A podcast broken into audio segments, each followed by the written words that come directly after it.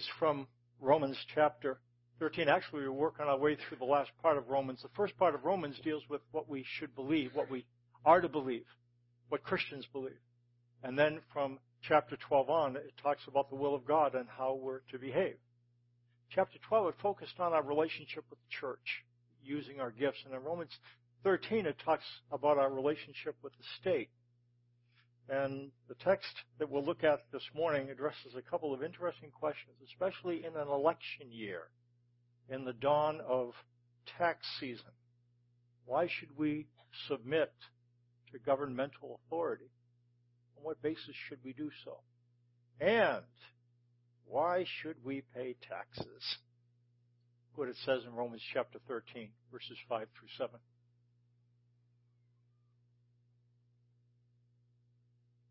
Therefore, it is necessary to submit to the authorities, not only because of possible punishment, but because of conscience.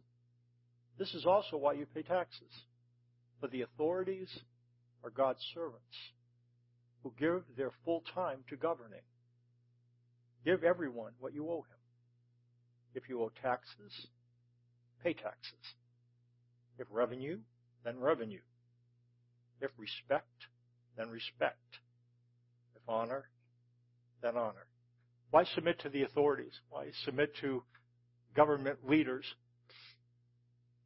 When Paul writes this, he writes to individuals in Rome, and the emperor was over the Roman people, and he gives two reasons because of possible punishment. He literally says they don't bear the sword for nothing. Governments, Rome not excluded, had military support to enforce the law. So why should you submit to the authorities? Because you'll be punished if you don't. This is not a uniquely Christian reason. Everyone does what they're supposed to do because they don't want to be punished. The second is a uniquely Christian reason. It says because of conscience. Because of conscience. In the context, conscience, relative to being conscious of God, is an awareness that whether willingly or unwillingly, the ruler is God's agent. That's what it means because of conscience, to understand that whether the one in authority acknowledges God or not, they're still God's agent. And uh, so, why do we honor the authorities? Not because it's the safest thing to do alone, but because it's the right thing to do. And what we find here in this passage, and another one we'll look at, undergirding all secular law and order is the authority of God. Delegating that authority to those who rule. And they are God's servants, even though they might not feel like they're God's servants, even though they might not believe in God. They are still God's servants in the sense that it is God who has granted them the authority with which they secure and maintain civil, civic order. Well, that's why submit to the authorities. Why pay taxes? Same reasons. Because of possible punishment and because of conscience.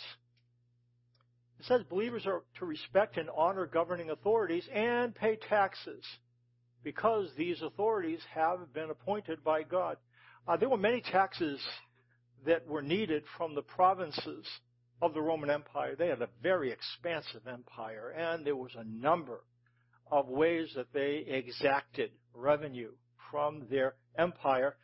Uh, taxes paid for a good system of roads, law and order, security. You lived within the confines of the Roman Empire. You were fairly safe. Um, religious freedom.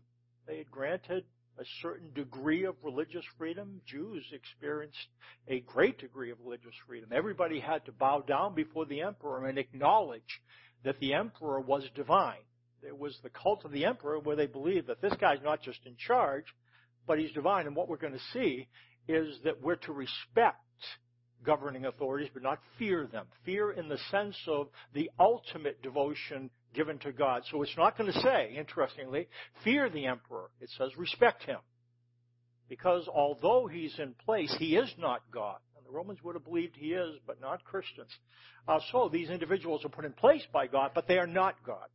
Um, but the taxes afforded that. certain amount of self-government and other benefits. Uh, they had a toll system.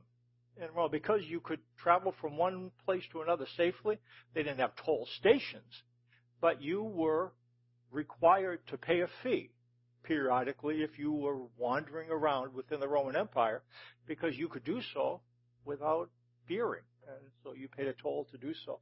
In the case of conquered nations, like Israel, which was a nation conquered by Rome, the emperor appointed a governor who was in charge of collecting taxes and making sure that that government stayed loyal to Rome. In turn, these Roman governors contracted with local people that actually did the collecting. The governors were responsible, but they put individuals in place, chief tax collector and other minions, to collect the taxes. These tax collectors were not particularly popular because they were Jews. And what they would do, the Roman government said, you need to give us so much per person. Whatever you can tack on to that as a surtax, you can put in your pocket. And you can imagine that these people who chafed at giving taxes to Rome to begin with because they had to support their own government as well and the elaborate rituals that were involved with Judaism that you had to pay for that. They had to shell out money to the Roman government as well. And then they had to give more money so this Jewish tax collector could take the surcharge stuff it in his pocket and have a nice life. They were not particularly popular. They returned the required amount of money over to the government and kept the rest. It didn't help Jesus at all that he showed kindness to these tax collectors, had dinner with them, which was a sign of a relationship. He was willing to do that. In fact, one of the disciples was a tax collector. Anybody know who that one is? Matthew. He used to be Levi. He was a tax collector. And that, again, didn't would not have bode well for Jesus. These people were considered as the very lowest part of society, and I think we can imagine why. Uh, as Jesus did in his famous render to Caesar what is Caesar and to God what is to God's, Paul tells followers of Christ to honor God by submitting to authority and paying tax. Give, again in the text, give everyone what you owe him. If you owe taxes, Pay taxes. If revenue, then revenue. If respect, then respect. If honor, then honor. Um, one of the motives, and we've talked about this briefly, why I think Paul is saying this, and Peter will say the same thing, is that uh, Jews believed that God's will was that Israel would come out from under Roman authority. And they believed that Israel should rebel against Rome, like they did against the different other powers that governed them in the past. And what they believed was that God would fight for them and would allow them to throw over any power that conquered them.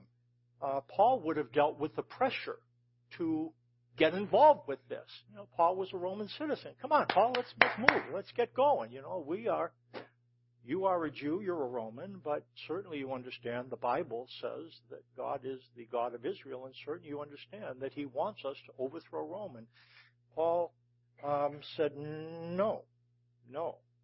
What he said is, respect the emperor. He is in place because God put him in place. You can imagine how that landed for somebody who had Jewish sensibilities. Didn't land well. He urged Gentiles to fear God and honor the emperor. And that was Paul, and then Peter. Peter, Paul was the apostle to the Gentiles, and Peter was the apostle to the Jews primarily. But he said the same thing.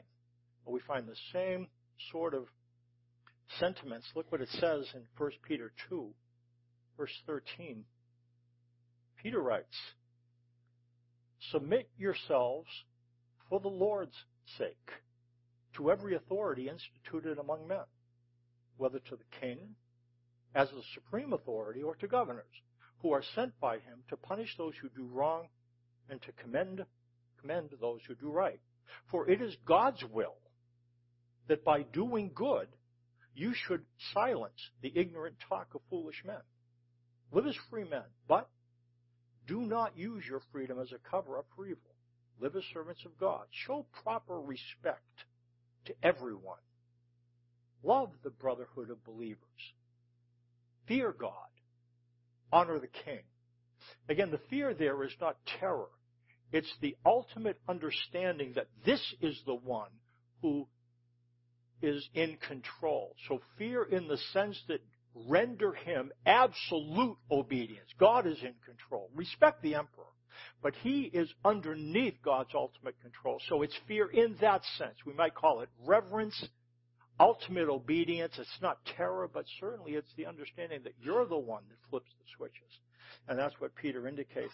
In order to close the loopholes, he tells his readers to submit to the king and the people he puts in place.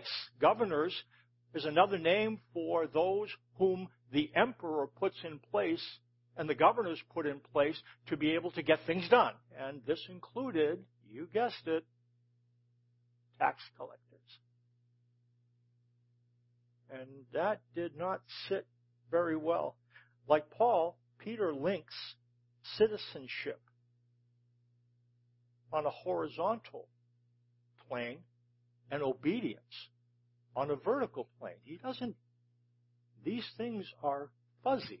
It's, there's, there's some tension involved. He says, submit yourself for the Lord's sake to every authority instituted among men, whether to the king as the supreme authority or to governors, who are sent by him to punish those who do wrong and to commend those who do right. It is God's will that by doing good, you should silence the ignorant talk of foolish men. Christians were, were charged with a lot of crazy things by those who wanted to create trouble. They were, they were charged with having these very decadent meetings. They meet at nighttime and there's, there's blood there and they drink it. And they, and they're anarchists and, and they teach Christians that Christians don't honor the government. They don't honor society. They have their own things. And, and what Peter is, is telling them um, to submit to the government, Christians demonstrate that they're not anarchists. They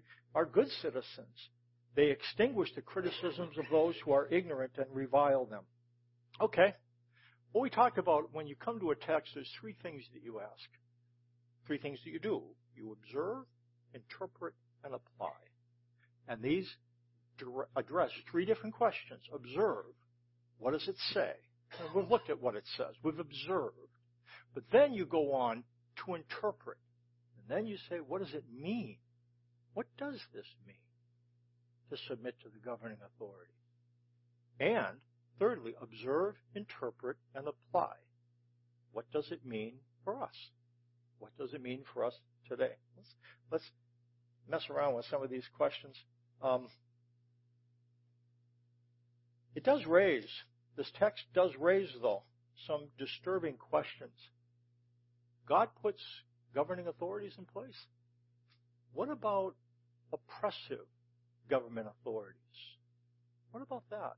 Are we supposed to just lie down and, and allow the governing authorities to tell us to do whatever they want us to do, even if it's against God? Um, what we find biblically is that there were times where Jesus was commanded to do something and he didn't follow it because it was against what God wanted him to do. Same thing with Peter and they brought Peter in and, and said, we, and the Jewish authorities said, do not speak any more about Jesus. There was a direct command. And Peter says, okay, you know what? Well, you can decide for yourself whether it's right or wrong, but we can't not, we, we can't stop talking about what we've seen and heard. So do do your worst. But and he didn't sneak around and do it. He he invited. So there are times where when the government asks something that you don't do it. However, um, there are a lot of times where things are a little bit fuzzier. And governments seem to get away with things. And we wonder, how does that work? What we find is that when God puts governments in place. They are his agents. And he's watching. God holds leaders accountable. What he says in Thessalonians, um, Look what it says in 2 Thessalonians 1. To those in Thessalonica who were being troubled, he says, God is just. He will pay back trouble to those who trouble you and give relief to you who are troubled and to us as well. This will happen when the Lord Jesus is revealed from heaven in blazing fire with his powerful angels. I don't know what this looks like, but there is a reckoning for those who, functioning in places of leadership, use their leadership in order to subdue, abuse, they misuse their authority. There will be a reckoning. I don't know exactly what this looks like, but we certainly see when Jesus went to war with individuals in Israel, who did he go to war with? Pharisees, because they were the governmental officials. They were the senators.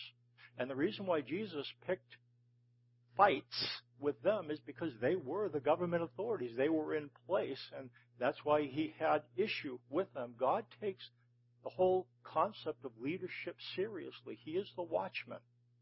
And there will be a reckoning about oppressors. But what about the oppressed? What about the oppressed? In every government, there are those who are cast aside, whose needs are not taken seriously or discriminated against. Um, what about them? Peter addresses in his letter, we'll talk about one of them, actually he talks about two. In the Roman Empire, there's two classes of people that, that were in kind of tough shape, slaves and women. And Peter goes on to talk about slaves. We'll talk about that. We don't have the time to talk about what he says about women, but even to women, he says, submit to your husbands. And husbands in the Roman Empire were not always the nicest guys. They had a woman for the home, and then they had a concubine for other kind of interests, and then they had this, and, and it was assumed that that's the way it is. And what he ends up saying, Peter ends up saying to them, who exist within these things, is submit to your husbands. What? But what about somebody who is being treated as less than? You're supposed to tolerate that? What does this mean? What he says when he talks about slaves. His advice, frankly, creates more questions than it answers. Texts like this have been used to justify slavery, used to justify it. Look what it says. Slaves, submit to your masters with all respect, not only to those who are good and considerate, but also to those who are harsh. The word harsh means crooked, bent, morally messed up. Hmm. What do we do with a text like this? It is commendable if a man bears up under the pain of unjust suffering because he is conscious of God? To this you were called, because Christ suffered for you, leaving you an example that you should follow in his steps. He committed no sin, and no deceit was found in his mouth. When they hurled their insults at him, he did not retaliate. When he suffered, he made no threats. Instead, he entrusted himself to him who judges justly. In the Roman Empire, people became slaves by being captured in wars, kidnapped, or born into a slave household. Somebody facing economic hardship could sell themselves to somebody as a slave. They went into slavery in order to pay off their debts and get out from under financial problems. Some slaves were well educated and served as doctors and teachers and managers and musicians and artisans. Um, some were fairly well educated. Some individuals hearing this or thinking about this said, well, slaves are more like today's employers. And that's not true. Not true. That's trying to tidy up something by dismissing the difficulty of what Peter is asking. This is not just people who are employers slaves in the Greco-Roman world were under the control of their masters. And many slaves lived miserably. They could suffer brutal mistreatment at the hands of their owners. And it's not a pretty picture. I read an account of some slaves, and slaves were used as sexual playthings. It was, I, I, I had to stop reading. It, they was treated as subhuman. And so we can't tidy this up and, and make this say something it's not saying. This advice, what he's saying here is troubling. Slaves had no legal rights. No legal rights. Masters could beat them, brand them, and abuse them, both physically and sexually. Children born into slavery belong to the masters, not to the parents that gave them birth. So if you're a slave and you give birth to a child, that child is not yours, you bring them into the world and he belongs to your master to do with as he pleases and as he wills. One writer says, despite claims of some New Testament scholars, ancient slavery was not, was not more humane than modern slavery. Why are the New Testament writers so mum on slavery? Why don't they say anything about this? Why don't we hear about them writing about overturning slavery? About getting rid of discrimination? A couple thoughts Again, we're not going to answer all the questions, but we'll raise them and take a look at them. New Testament writers, by and large, were not social revolutionaries. They didn't believe that transforming social structures would transform culture. What they believed, and again, this is a reason, but it, it's going to seem a little bit dismissive, perhaps. Their concern was the relationship of individuals to God, what they believed ultimately. In order to, to do in society what was necessary, that needed to be fixed. You could fix social structures, but it really wouldn't fix the problem. Um, New Testament writers concentrated on a godly response of believers to mistreatment. That's where they seem to land. That's where Paul lands. That's where Peter lands. A lot of the individuals in the church were the poor, the enslaved, and the oppressed. They flooded into the church. And a lot of the thing was about how to continue to live your brief existence here in lieu of an eternal existence where you would be and, and really free. Um, why were they so mum on slavery? Uh, they again, they that's not what that's not really what their deal was. However, we should not mis- mistake silence for consent. That was an argument. Because the Bible didn't come out against slavery, some used that silence to be able to argue that the Bible is really okay with slavery. No, it isn't. No, it isn't. Discrimination based on class, race, and gender is prohibited by the Bible. It's just not what Jesus is about. In Christ, there's neither Jew nor Greek, slave nor free, male nor female. All are sons and daughters of God. So discrimination based on race, class, or gender relative to God's will, it is not God's will that that discrimination would exist. So, if the Bible doesn't speak out on it, we're not to take that as a tacit consent. The Bible does not justify abuse and discrimination. However, practically, the fledgling church, this very fragile, body of believers who had no power are very misunderstood. It wasn't practical for them to take on desegregation. Nobody would listen to them. They tried to take a swipe, especially under Paul, racism as relates to the church. And what they really focused on was if you're a Jew, you're not an automatic insider. And if you're a Gentile, guess what? God has always wanted you to be in his family. And so that's really where the clarity came relative to race. They didn't do much with discrimination based on class. It says slaves, emasculate, and not to say discrimination based on gender. Women were just kind of under Paul and under Jesus, they had freedom to be able to move into leadership positions until the end of the first century into the second, we don't see women in leadership. We see them being pushed aside. And it wasn't the purpose of the writers at that point to take on discrimination based on class and gender. They had their hands full dealing with racial discrimination, took that on first. Uh, there is precedent in the Bible to allow something short term and progressively. Uh, for instance, when they went into the promised land, you know, we would imagine that, you know, they got the keys to the promised land and they were able to go wherever they wanted. That's not the way it worked. That's what it says. Said, the Lord your God will drive out those nations before you little by little.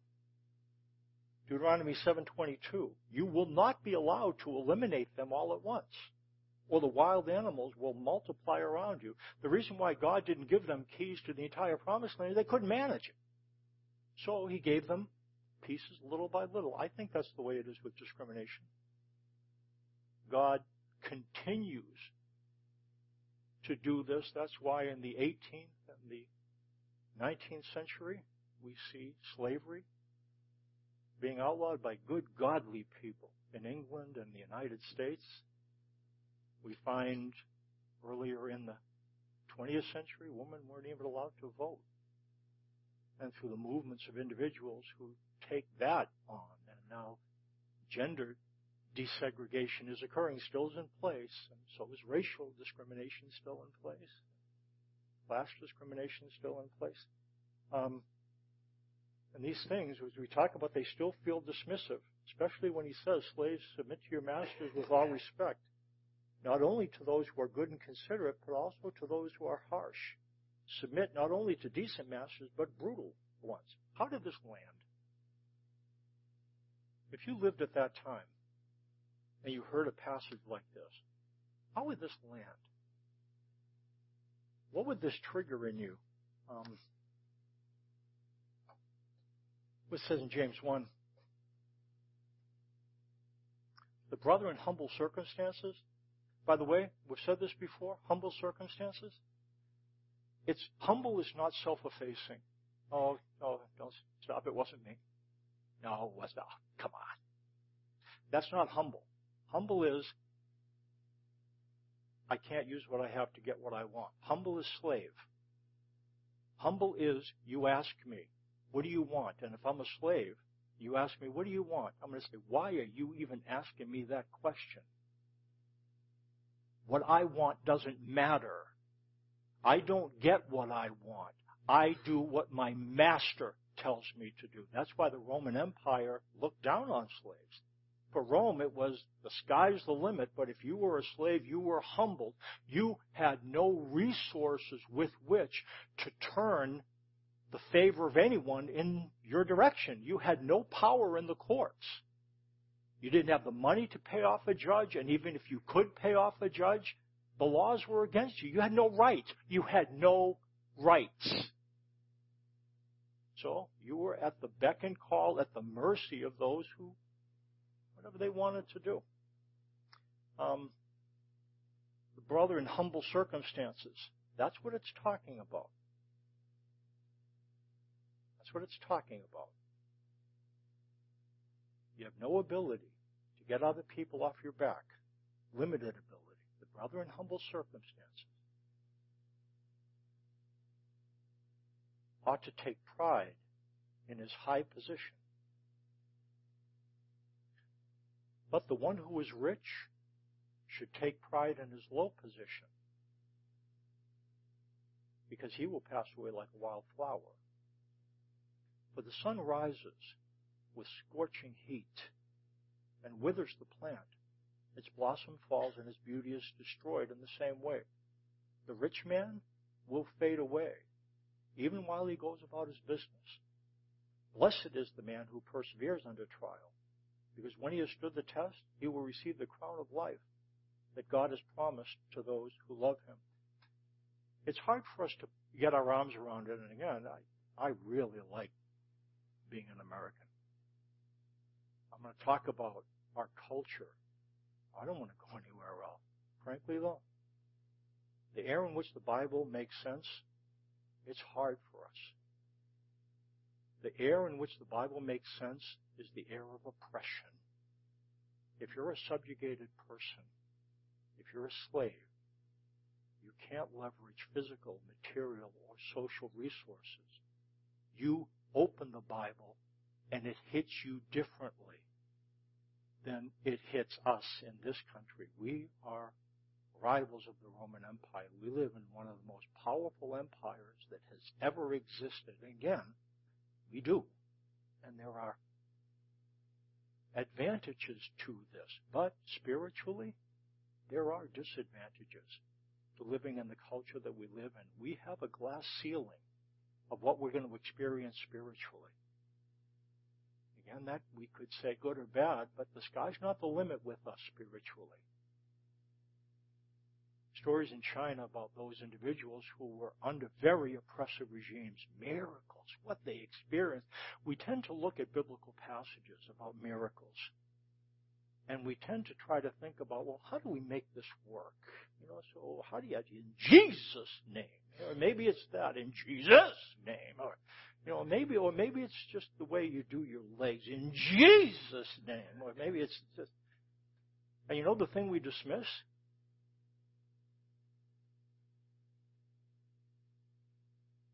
He's going to point the miracles at the oppressed. That's what he's going to do. We, we don't even ask, who? We ask how. How can we get it? How can we make it work?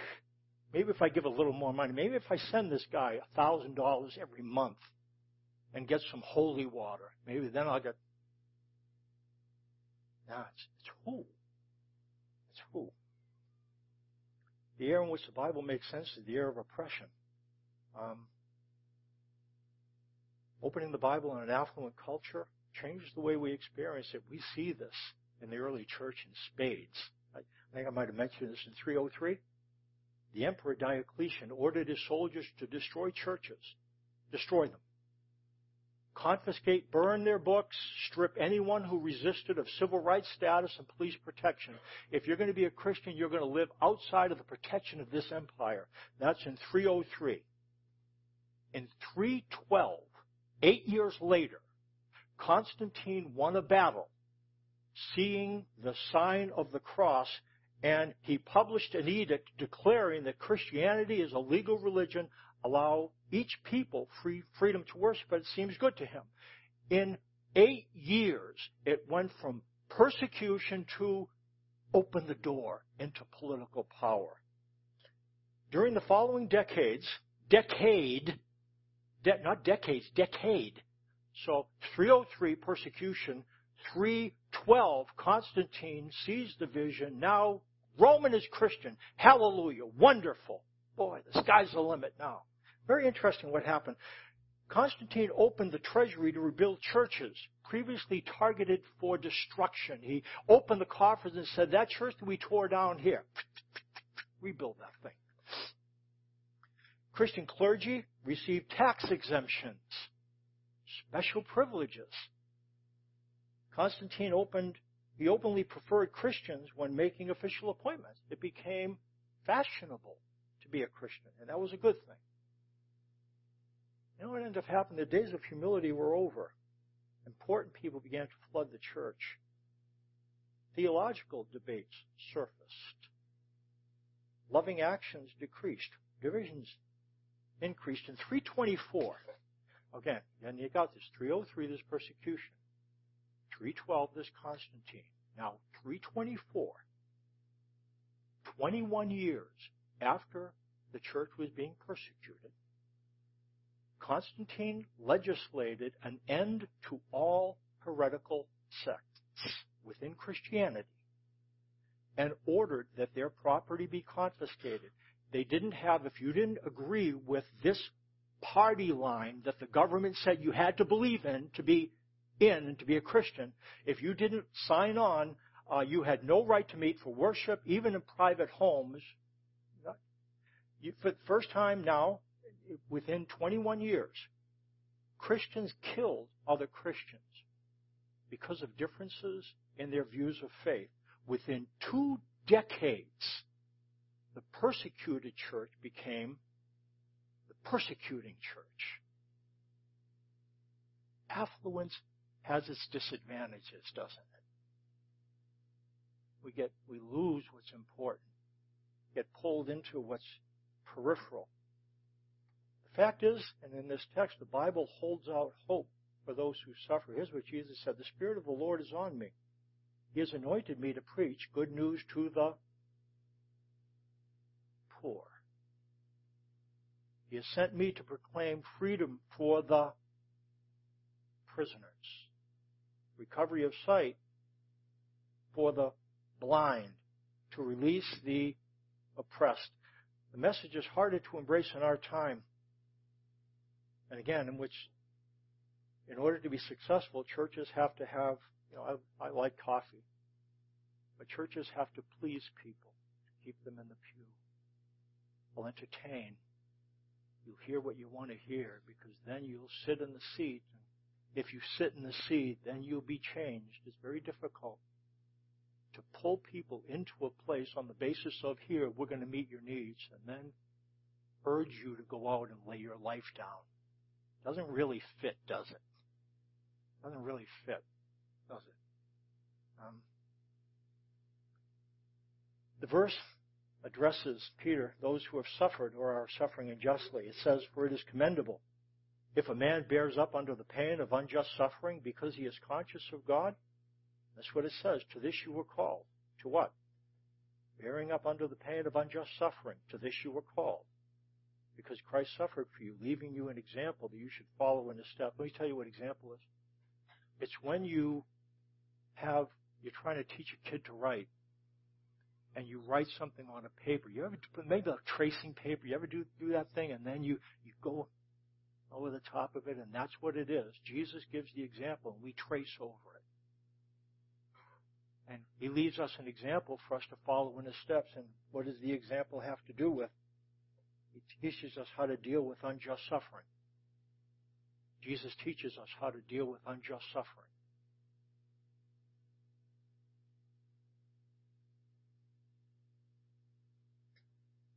Jesus teaches us how to deal with unjust suffering. When they hurled their insults at him, he did not retaliate. When he suffered, he made no threats. Instead, he entrusted himself to him who judges justly. When Jesus was insulted or reviled, he did not insult or revile or threaten in return. I want you to listen to me very carefully. It's not that he didn't do anything. He did something. He did something. But it wasn't to retaliate and it wasn't to threaten. What did he do? He entrusted himself to him who judges just. That's what he did. And that's not nothing. What he did, he took his case and he appealed it to God on high and he said, God, you're going to have to you're going to have to take this one because there's no one here who is going to argue my case. And if you were a slave, there was no one who was going to argue your case. So what they had to learn to do was take their case and they had to learn believe that God is just. And they had to give it over to Him. And they did that because they learned. Because that's what Jesus did. That's how He dealt with it. He entrusted Himself to Him who judges justly. There are those in our culture who understand this response who learned to trace and to respond to injustice.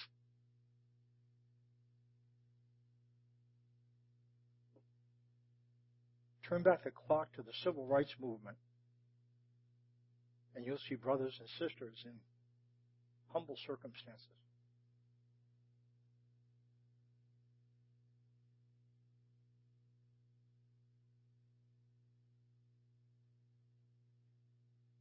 put it on the back of buses.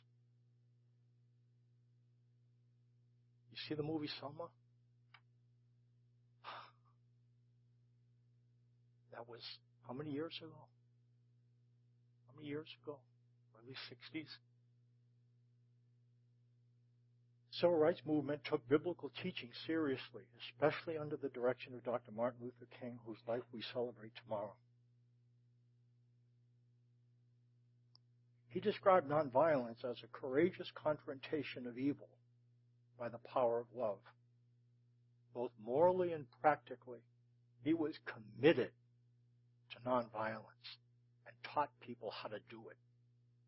Um, he was introduced to the idea of nonviolence in college. Having grown up in Atlanta, he witnessed segregation and racism every day. He was fascinated from early on by the idea of refusing to cooperate with an evil system. But how do you buck the system? He learned. In 1950, as a student at Crozer Theological Seminary, King heard a talk by Dr. Mordecai Johnson about the life and teachings of Mohandas K. Gandhi. And King wrote, Gandhi was the first person to transform Christian love into a powerful force for social change. His stress on love and nonviolence gave King the method for social reform that I had been seeking. seeking. He called the principle of nonviolent resistance the guiding light of our movement. He said Christ furnished the spirit and motivation, while Gandhi furnished the method. King's notion of nonviolence had six key principles. Listen to these. In terms of somebody who's trying to figure out how do we take, how do we take and how do we respond without retaliating and threatening? Listen to what he says. First, six principles, key principles. One can resist evil without resorting to violence. That's number one. Two, Nonviolence seeks to win the friendship and understanding of the opponent, not to humiliate him. And this is applied with hateful people who are spitting. That's amazing Third, evil itself, not the people committing evil acts, should be opposed. Oppose the evil, but not the people committing the evil acts. Fourth, those committed to nonviolence must be willing to suffer without retaliation, as suffering itself can be redemptive. Hmm. Fifth, nonviolent resistance avoids external physical violence and internal violence of spirit as well. The nonviolent resistor not only refuses to shoot his opponent, but he also refuses to hate him. The resistor should be motivated by love, King writes, in the sense of the Greek word agape, which means understanding or redeeming goodwill for all men. The sixth principle is that the nonviolent resistor must have a deep faith in the future, stemming from the conviction that the universe is on the side of justice. Does that sound to you like somebody who took Romans 13 and 1 Peter 2 seriously in terms of framing a response to unjust suffering? It does to me. Very seriously. Um, Black Power advocates began to reject nonviolence. King lamented that some were losing hope. And this is what he said, a couple of quotes as we close. Occasionally in life, King writes, once one develops a conviction so precious and meaningful that he will stand on it till the end. This is what I have found in nonviolence. Again, I'll bring the worship team up. And one last quote from King. I really like this. He says, Darkness